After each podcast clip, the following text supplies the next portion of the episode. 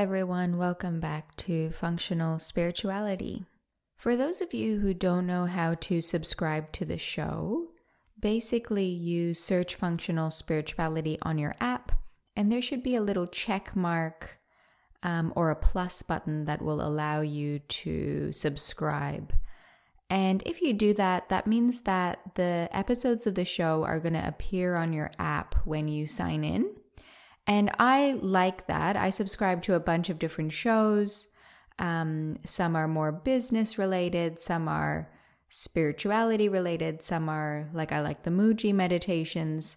And although I don't want to always listen to all of them all the time, it's good to have them up there as a reminder of what I like to listen to. Um, and it's just one of those things that helps and makes it more likely for you to get access to the supports and the um, spiritual and philosophical information that you really enjoy and that helps you um, by kind of leveraging the technology. So, for all of those who are asking, how do you subscribe? There should be a plus button or some kind of tick. And after that, it'll say that you follow the show. So, we're continuing on with this series about philosophical perspectives that help us to zoom out of our fixation on views or beliefs, side holding and cherishing that a lot of us are caught up in at this time in February 2022 that is actually causing a lot of anxiety. And I've gotten a lot of great feedback that these kinds of perspectives are opening the mind, opening the heart, increasing that connection, opening us up back to the world um, where we may have actually been getting smaller and smaller and smaller, and our threshold of awareness has been getting lower and lower and lower as we're actually regressing into the trauma that's getting triggered into this time. Um, so that is an amazing opportunity to regress into our trauma. It's very painful. It can also harm those around us, but it can also be an opportunity for transformation. So thanks for tuning in again. Um, I don't know if any of you saw, but I posted on Facebook yesterday a little spiel. Um, about the kinds of things we've been talking about on the episode a little bit, just kind of my thoughts. It, it comes across as a bit of a rant and it kind of blew up a little bit. You can, if you're not my friend, you can just search me, Ava Arani, on, on Facebook and become friends or check out the post because it it definitely brought up it was really tame um, for that kind of post but it brought up a lot of um, different perspectives and different feelings from the different sides and it kind of brought up um, a few of those kind of extremist views, what I have been talking about in the past episodes, um, that are actually a false refuge. So this term false refuge, it's a psychological term. It's coming from Buddhism where the, to be a Buddhist is to take refuge in the triple gem, so, according to Buddhism, the triple gem is basically a three part sacred support system or refuge, which is made up of one, the Buddha, which is basically the transcendent or enlightenment or this existential reality beyond what is manifested and beyond our person. So that the present moment, you could say. So, taking refuge in the Buddha, the Dharma, which is the teaching or the philosophical perspective that connects us to, to that greater peace, and the Sangha, which is the spiritual community that which supports us, connects us, holds us accountable, and yeah, supports us on our journey. And that's what we should take refuge in. And if we are wanting to be a Buddhist, one of the parts of that initiation is to is to take refuge in the triple gem opposed to taking refuge in anything else and in many ways renouncing all of the other refuges. But the idea of a false refuge is an internal or an external support system that we use to feel protected or safe from threats or suffering or pain, that doesn't actually help us, but provides some kind of small temporary relief that actually creates more suffering. So it perpetuates more of what we are trying to get rid of. I think you can see where I'm going with this, which is this idea that we are taking refuge in a historical tendency. So, something we have done for millennia. And it's the tendency of trying to find a sense of refuge and safety and belonging by creating a group of others that needs to be opposed. The idea of othering. So, imagining that there are other people out there who are a threat. It could be the government, it could be unvaccinated people, and it could be a, a, whole bunch of other things, but obviously that's what we've been chatting about recently.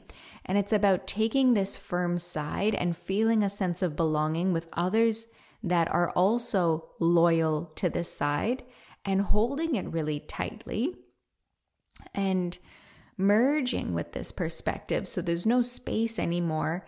And there's this sense of connection and it that sense of connection is due to really disconnecting from the humans on the other side of this judgment, blame, and this kind of story making about the wrong, harmful, dangerous, toxic, criminal people on the other side. And we do it because it creates a sense of relief, exactly as drinking alcohol or smoking a joint or eating some food or, you know, other addictions, getting addicted to work or working out. It provides this little relief. It makes the heart feel safe. It makes us feel like we're connected to something that's going to support us. And why would we be, why do we need refuge? we're the reason that this false refuge taking is happening on such a mass level is because the threats are so huge. We are feeling incredibly unsafe. There is this fear of disease. There's a fear of misinformation. There's a fear of economic collapse, of civil war, of uncertainty about the future, of the disruption to our business, to our livelihood, to our access to resources or employment or to correct information. There are so many really extreme threats going on. There's a lot of fear, there's a lot of things to be scared of. And that heightens the anxiety inside of our nervous systems and drives us towards false refuges. So, this is something that just happens automatically. Historically, it's happened automatically.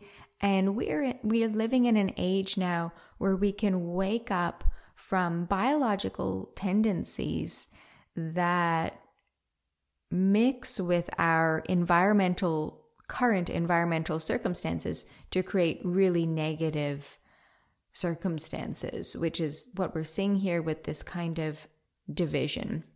So the the false refuges today that I just want to highlight are basically compliance versus conspiracy. So those that are taking a false refuge and so the false refuge is when we really adhere to these to these beliefs and it's giving us a temporary high and a temporary sense of belonging and connection, which is actually not as many as many even though many people think it's like you know we're elevating and we're awakening and this is the transcendence now it's actually lowering the threshold of awareness meaning it, it's making us less aware of what's going on and it's heightening a few of these um, false triggers inside of us of connection or narrow, small triggers of connection. And it's cutting us away from our wider sense of being and of connection with the community. Um, you know, in the post that I put up yesterday, there's a lot of talk about, you know, 95% of adults believe one thing, and then there's this tiny fringe population that's totally um, incorrect. And that's, you know, one side with the anti vaxxers and stuff. And it's really narrowing the conversation and the the issues that are at hand and that narrowing by very intelligent people is giving them a sense of like I'm doing the right thing. And it's you know it's coming from a healthy urge inside of us to be connected, to do the right thing, to move things forward, to be safe, to support others. It's coming from such healthy desires inside of us but of course it's it's just highlighting and exacerbating the you know the situation that we're in in this pandemic the pandemic is exacerbating the trauma unprocessed trauma that lives in every single person's nervous system listen back to the episode which says the theory of how we got here listen to the free workshop on developmental trauma which hopefully will reveal to you how much trauma is living in your nervous system, our nervous system. It's millennia of a trauma, which doesn't mean that we got beaten up or abused, although that is also likely to have happened. But the trauma means biological needs that have not been met in the exact way that they needed in a certain time. That creates a jarring of the nervous system and because of the way our society is, that jarring gets compounded. So listen to those other episodes to get a more detailed explanation of how that all works. But yeah, so just unpack a little bit about these two sides. And like I said, there are extremists on both ends, and I wish I could talk people back down from that ledge of extremism, but I I mean my community is filled with them um, our communities are filled with them, right? Those people that you cannot talk down from their ledge, they or from the edge. They are just so one-sided and so fixated. If you ask them, you know, what would help you to see the middle, they say that's impossible. I never want to see the middle. I never want to see the other side. I never want to believe that. I don't want anything to take me from this refuge I have of being fixated on one side. And there's another episode a little while back um, called Passion versus Fixation. So you can still feel really strongly about something while being connected to that greater whole. So, really, this podcast is for you, um, for us, those of us who are using philosophy and spirituality to slowly, slowly, slowly, not extreme, not quickly and extremely, but just slowly expand our sphere of refuge to include more people, include more ideas, include more practices. So, yeah, thanks for listening. You're such a valued part of my experience and my community, and I'm sure of yours as well.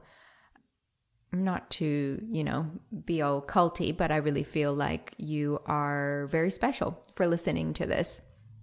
So, some of us and and I I move between the two as well. So some of us might be leaning more to compliance and some of us might be leaning more to conspiracy.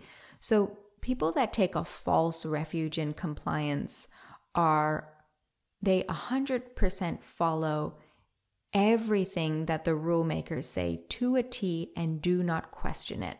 And I've, I've had heaps of our members, many members from Spunda explain to me that they don't really know what's going on. It's so confusing. They cannot find access to information that f- makes them feel safe and comfortable. So, what makes them feel safe is to have parameters and then to follow them to a T and to just relax and rely on the rule makers to do their best and then their only responsibility is to just follow that.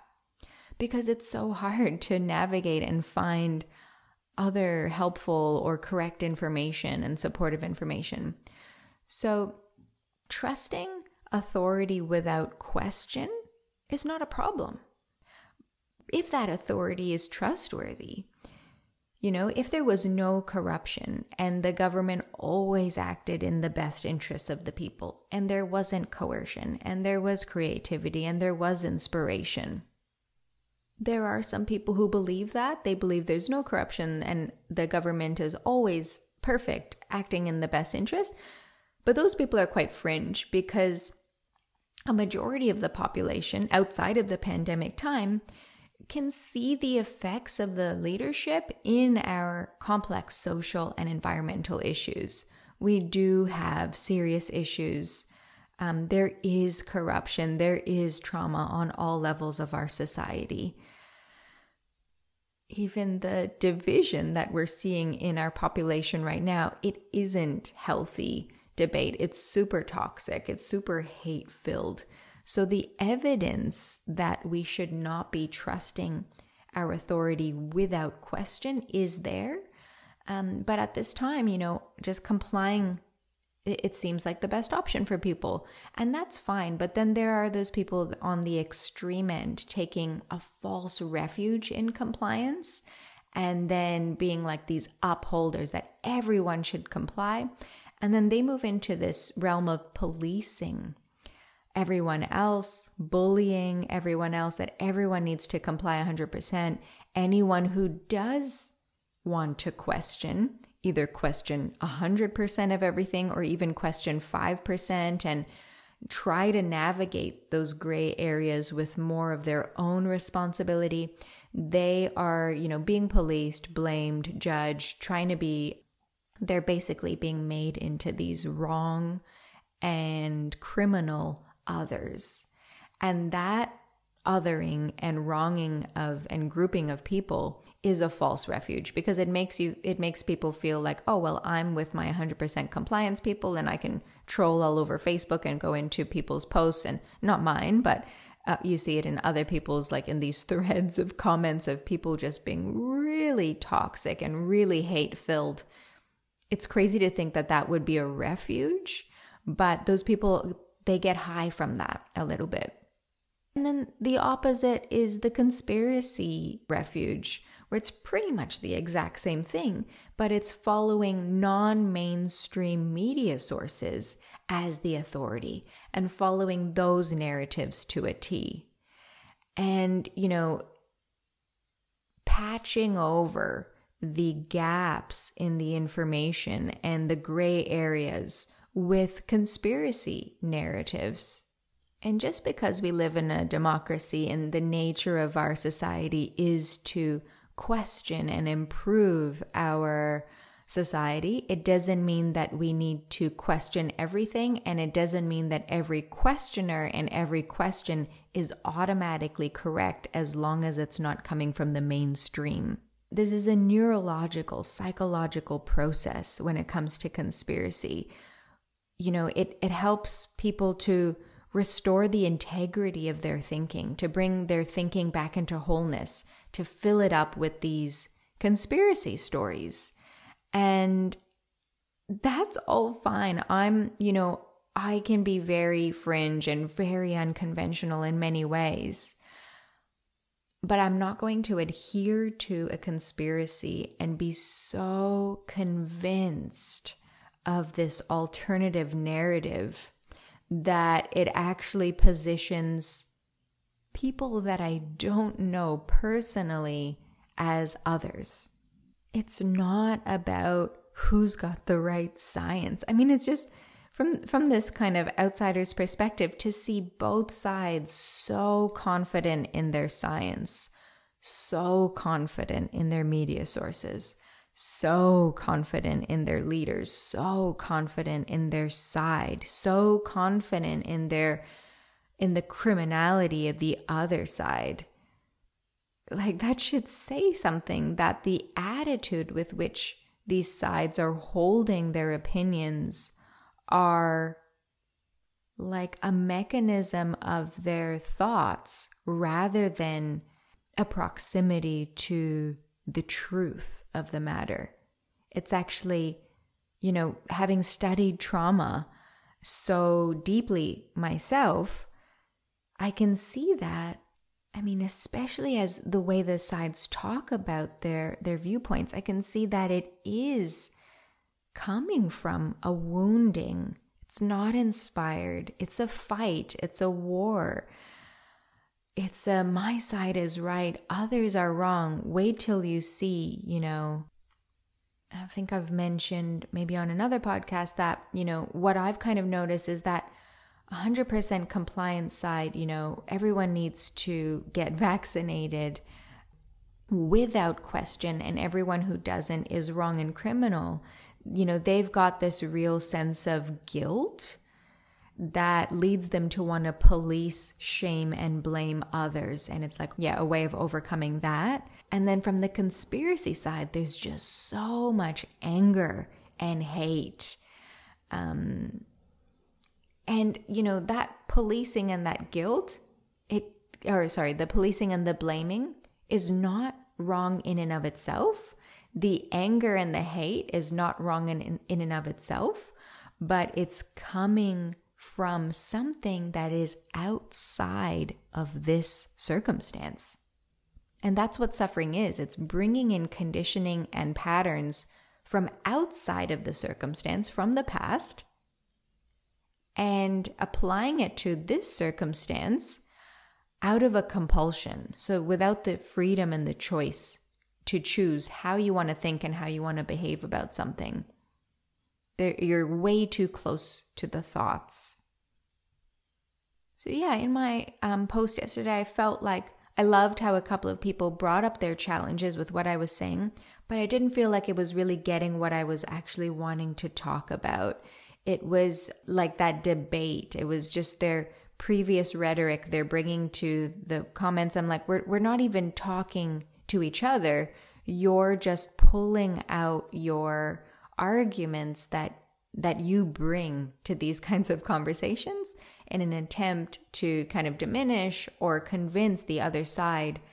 And I'm not trying to do that. So then the conversation is, didn't feel like it was really productive, unfortunately.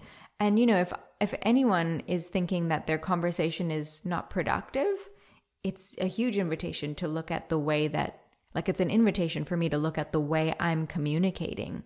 So yeah, I haven't really cracked that code yet about those people that, uh, the, uh, you know, those people I really want to talk down from the ledge. Haven't cracked the code yet. But I still think that these philosophical conversations and these ideas are, it's really helpful for me to navigate the pandemic personally and from a business standpoint, but also just to get more insight into the richness of of how trauma can manifest you know on this global scale. It's been it's been really really fascinating. So as always really interested to hear your thoughts I love all the private messages, and as always, we'll pop a post up inside of the Facebook group for you to comment your thoughts and for us to have a little chat about things. So, thank you so much for listening, and I will be on the podcast with you again next week.